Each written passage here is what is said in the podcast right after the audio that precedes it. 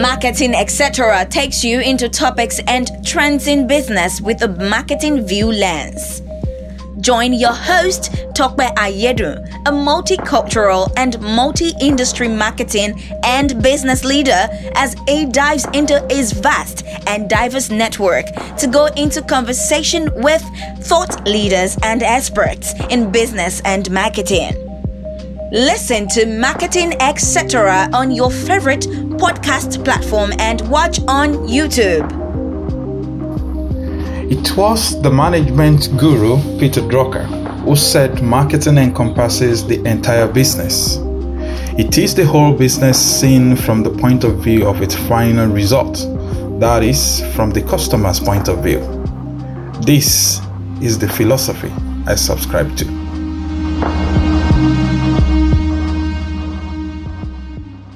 Today on Marketing Etc. This episode of Marketing Etc. Uh, is the final part of my conversation with Janet Milner Walker on the beauty industry. If you want to get a full gist, please listen to the previous three episodes. But today, we conclude our discussion on mergers and acquisitions and delve into the evolving purpose and utility of marketing media for beauty brands.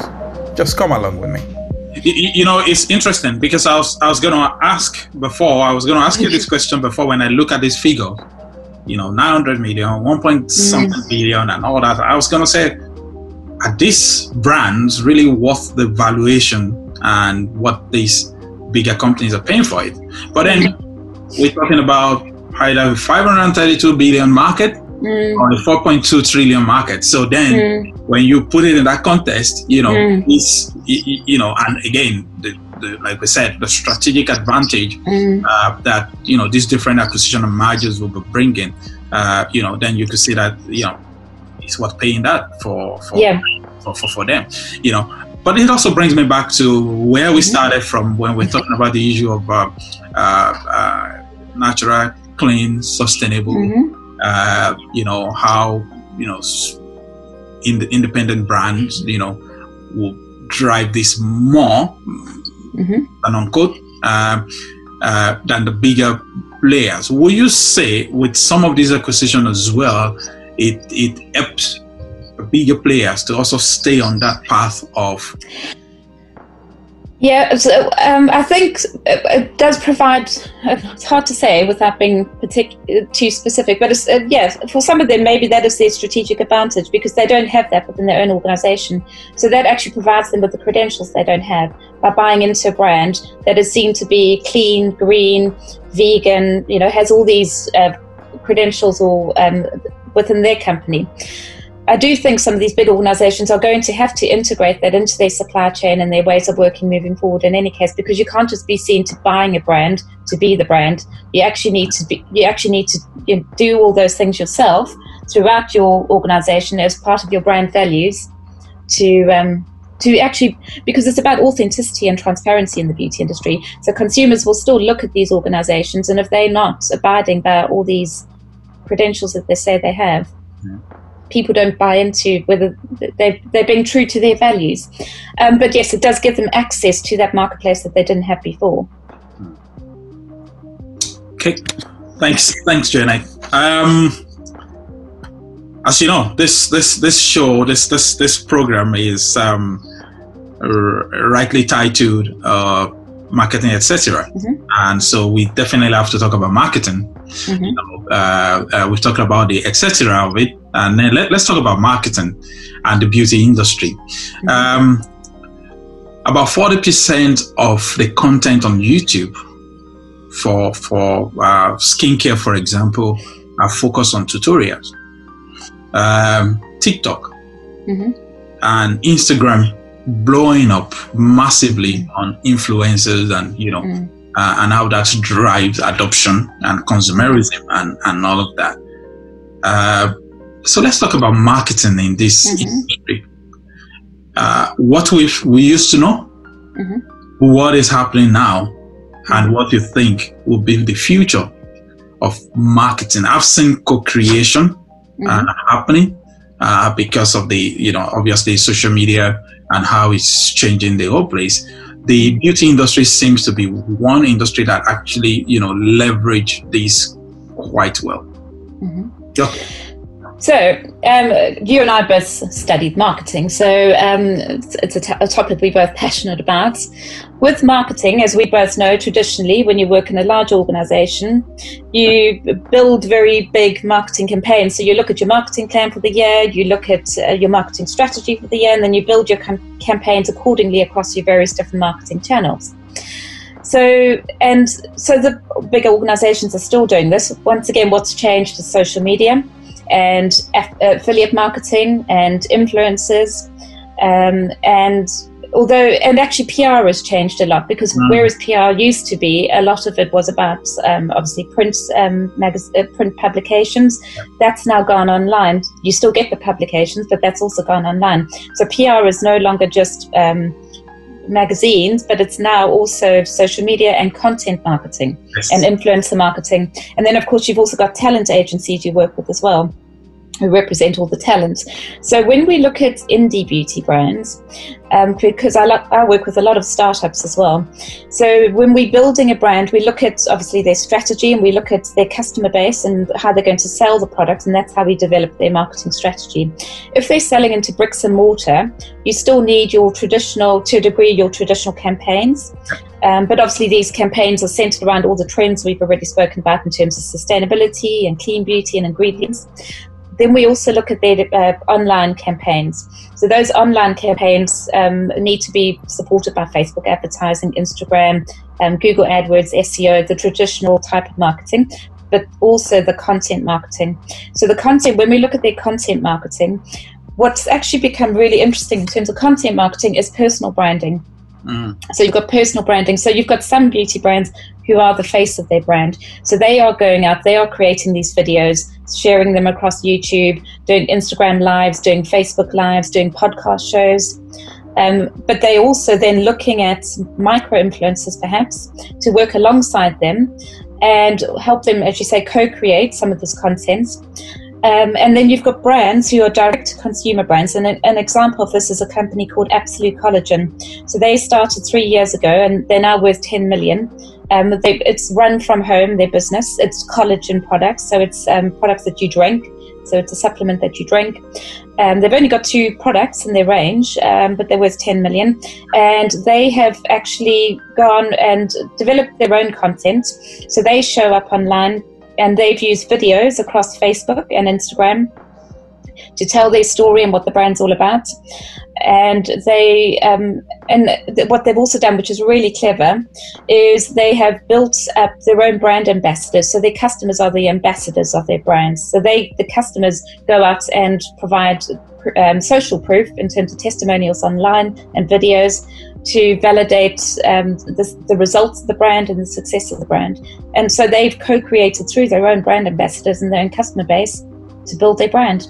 So it, marketing has changed. Um, really significantly over the last, I would say, probably four five years, um, because a lot of these social media channels, like uh, Instagram, is still fairly new, but TikTok even more so, they didn't exist. Um, and this is what people are now turning to but also what people are turning to is um, online videos and recommendations.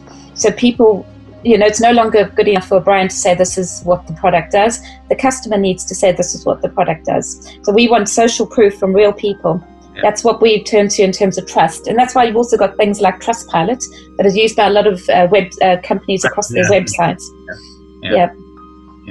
No, no, that's that's that's that's interesting. That's interesting, and, and you know, you you touch uh, slightly on the issue of uh, uh, uh demography as well, yeah. And how this drives. I want to I want to I want to reel out a little bit of stats and, and get your thoughts on it. So, okay. Um, from the same, you know, and this, mm-hmm. this is from the Forbes magazine, uh, uh, quoting the Ipsos research mm-hmm. as well. Um, so it says women age 65 and older will be the fastest growing female age mm-hmm. segment through yep. 2025, mm-hmm. rising by 36%. percent mm-hmm. uh, the millennia, you know, where everyone seems to want to focus between the millennia and the the, the, the Gen Z, you know. Uh, well, the more of the millennia now, the 24 to 44, will only increase by 9%. percent Interestingly, 18 to 24 will decline slightly by one Now, as far as you know, product consumption and usage is mm-hmm. concerned in this category, there is definitely a lot that comes from recommendation. Mm-hmm. You know, mm-hmm. seeing people using it and hearing their testimonies and all of that, and and it seems that you know, product today are not going so much for the the demography of women that's going to be the fastest growing. Well, actually, um, that, that that is beginning to change now. You're quite right. So people are living longer um, and probably having fewer children. Um, and also, as you age, as um, and a lot of women have high disposable income, and obviously want to take it. So as we live longer, we also want to look good for longer as well. So we want products. Um, so you do you have seen brands emerging. So you've seen uh, certainly in the supplement markets, there's a lot of supplements that are emerging um, that contain collagen, which is obviously good for your skin, your hair, and your nails. And so women over the age of 50 plus are are turning to things like natural ingredients and supplements as well, um, collagen based products. There's also products for um, women in terms of skincare products and hair care products for women who are obviously going through menopause or post menopause. So that's a big trend in the marketplace as well. Um, and then, well, skincare, as I said earlier, has is changing because um, previously we bought skincare based on our age or on uh, the type of skin we had.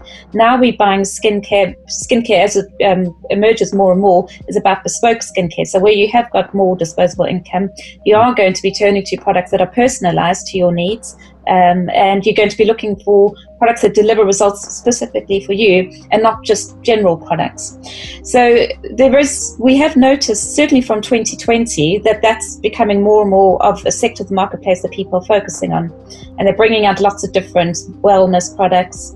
Um, but remember, we talked about a 4.2 trillion size market as well. So it's not just about the skincare or the hair care products. Um, a lot of it is about fitness and nutrition as well. So there's lots of brands emerging in that side that are focusing on, and there are also a lot of brands focusing on women in general from a mental health perspective. So all of this is about your well-being as well.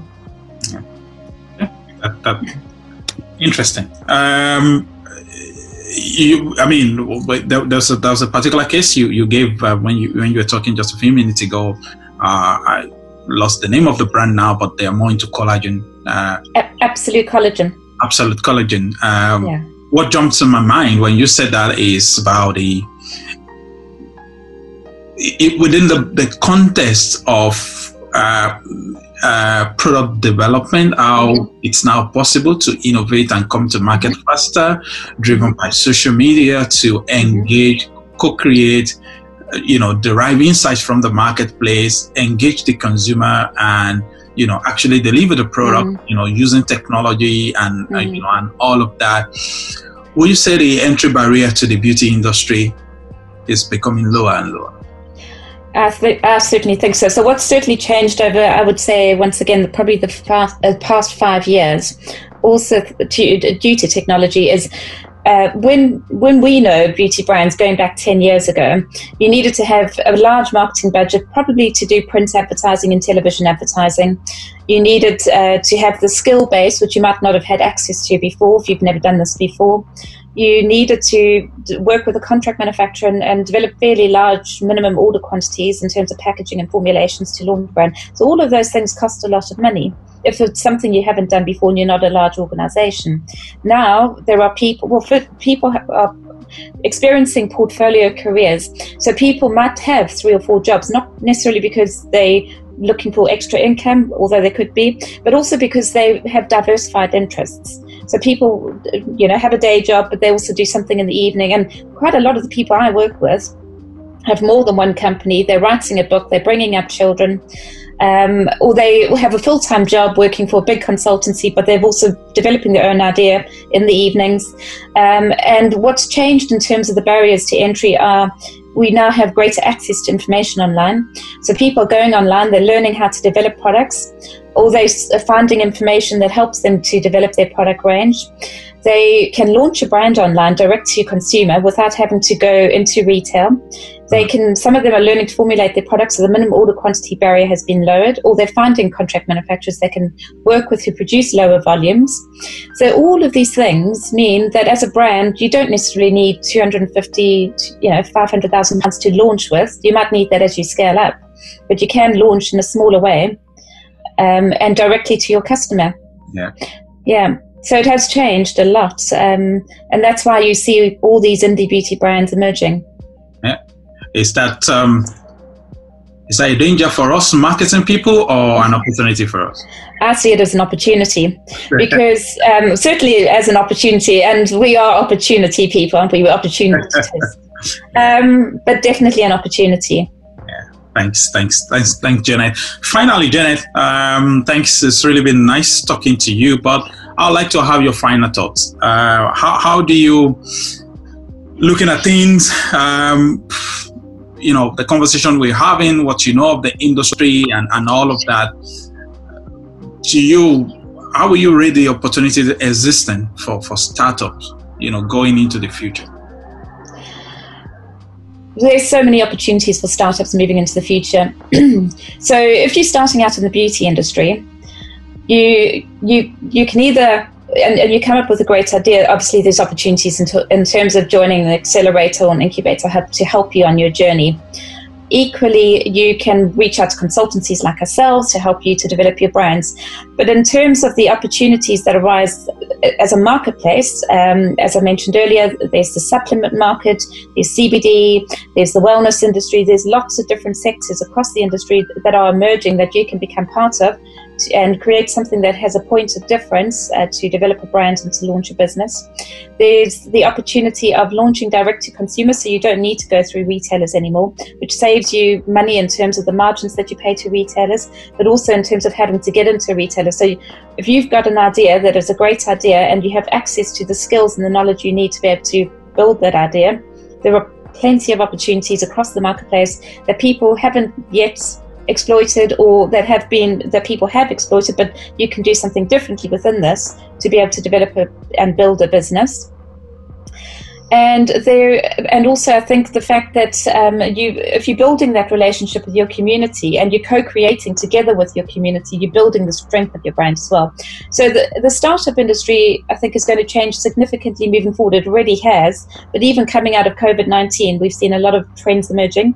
We've seen a lot of changes happening in terms of the way people work. So you don't necessarily have to have a big office and a big operational um, running cost to build your business. You can start from home. All of us are working from home at the moment. Um, so we can build businesses from home. So that's also going to change the way we build our businesses moving forward. So, startup, I think if you've got a great idea, I think you shouldn't hold back. Yeah. You should reach out to people, and there is funding available as well, isn't there, Topi? Yeah, yeah, yeah, that's true. That's correct. That's correct. Yeah. Well, that's. Uh, that's an interesting one. Uh, you know, really, really enjoyed talking to you, Janet. Uh, you know, I probably you know believe you've given me hope as well to think through and see whether there is something some ingredient from my village that can you know. And, and, you know on a more serious note i mean if you want to reach out to janet uh, you can visit www.bespokeadvantage.com and and contact janet uh, from there and she'll be more than willing to to help you uh, bring your your your brand alive. So Janet, really thank you for coming on marketing etc. It's been nice talking to you, and I'm sure we're going to be talking about other things again sometimes in the future. So thank you very much, Janet. Topi, thank you very much. It's been a pleasure. Thank you. Enjoy your weekend. You too. Thank you.